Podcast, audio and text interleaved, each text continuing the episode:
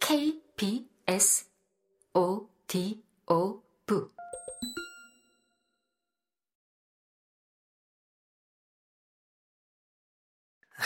이런 이런 그가 마룻바닥으로 기어오르며 냉정하게 말했다. 내 일에 방해가 될 줄 진작 알아봤어이다, 홈즈 씨. 아마 내 속셈을 꿰뚫어보고 처음부터 나를 속였겠지. 자, 그럼 당신한테 넘기겠소. 당신이 이겼으니. 순간적으로 그는 가슴에서 권총을 휙 꺼내 두 발을 쏘았다. 나는 갑자기 뜨겁게 달군 인두로 허벅지를 지지는 듯한 느낌을 받았다. 홈즈가 권총으로 그 남자의 머리를 내리치는 소리가 들렸다. 그가 얼굴에 피를 흘리며 바닥에 널브러지고 홈즈가 그의 몸을 뒤져 다른 무기를 찾는 모습이 보였다.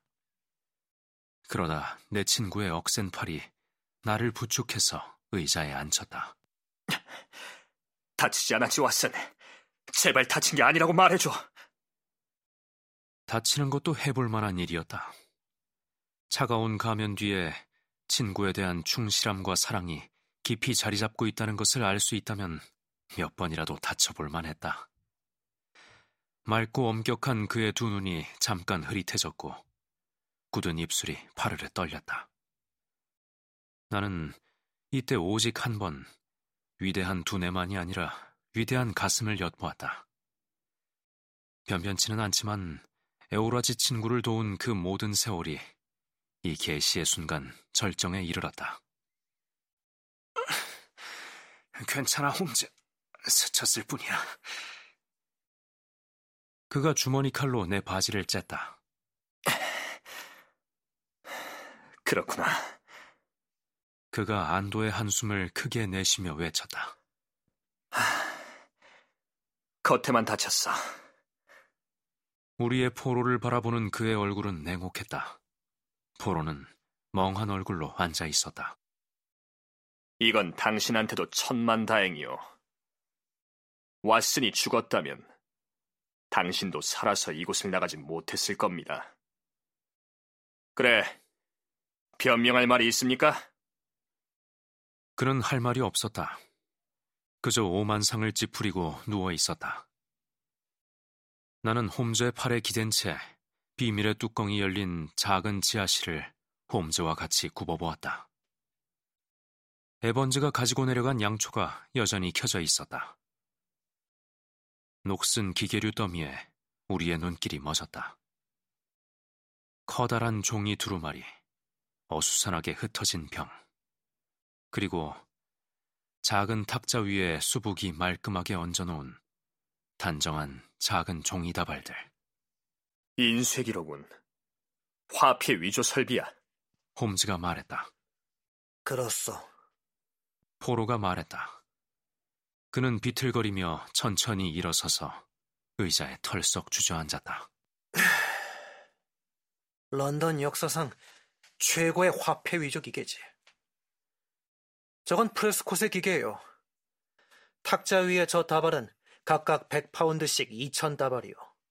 어디서나 통용되는 지폐올시다. 신사분들, 마음대로 가지시오.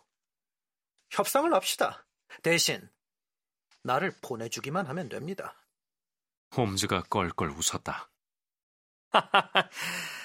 우리는 그런 짓을 하지 않습니다, 에번즈 씨. 이 나라에서는 당신이 달아날 구멍이 없습니다. 프레스콧이라는 사람을 쏜 것이 당신이죠.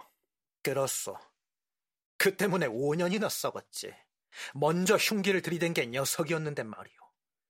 큰 접시만한 훈장을 받아야 마땅한데 5년형이라니. 프레스콧의 지폐와 잉글랜드 은행 지폐를 구별할 수 있는 사람은 아무도 없었소이다. 내가 그를 처치하지 않았다면 런던의 위조 지폐가 넘쳐났을 거요. 놈이 그걸 어디서 만드는지 아는 것은 세상에 나뿐이었어. 내가 그곳에 가고 싶었다는 것이 이상한 일입니까? 희한한 성씨를 가진 곤충 채집가라는 미친 얼간이가 그걸 주야장천 깔고 앉아 어딜 갈 생각도 하지 않는다는 사실을 알게 되었을 때 그가 집을 비우도록 최선을 다하지 않을 수 없었다는 게 이상한 일입니까? 아이에 묻어버리는 게 더 현명했을지도 모르지. 그거야 식은 죽 먹기였을 텐데. 나는 마음이 약해서 총을 들지 않은 사람은 쏘질 못해요. 하지만 홈즈 씨, 암튼 내가 뭘 잘못했단 말입니까? 나는 이 기계를 이용하지 않았습니다. 그 늑다리를 해치지도 않았는데 뭘로 나를 잡아들일 겁니까? 지금 내가 아는 것은 살인 미수뿐입니다. 홈즈가 말했다. 하지만 당신을 잡아들이는 것은 우리가 할 일이 아닙니다. 다음 단계는 경찰이 맡아서 할 겁니다. 지금 단계에서 우리가 원하는 것은 그저 당신의 몸뚱이뿐입니다. 런던 경찰국에 전화를 좀 해줘 왓슨. 거기서도 조금은 기대를 하고 있을 거야. 살인자 에번즈와 세 명의 게리 뎁시라는 그의 기발한 각본에 대한 진상은 이상과 같다. 우리의 딱한 노인네는 꿈이 물거품이 되고만 충격을 끝내 이기지 못했다는 소식이 나중에 들려왔다. 공중 누각이 와르르 무너지자 그만 그 폐허에 깔리고 만 것이다. 마지막으로 들려온 소식은 그가 브릭스턴의 노인 요양소에 있다는 것이었다. 프레스콧의 장비가 발견되자 런던 경찰국은 환호했다. 존재하는 줄은 알았지만 그가 죽은 뒤 그것을 찾을 수가 없었던 것이다. 에번즈는 큰 공을 세운 셈이어서 훌륭한 경찰국 수사과 요원들은 한시름 놓을 수 있었다. 화폐 위조범은 단연 비길 데 없이 위험한 존재였기 때문이다.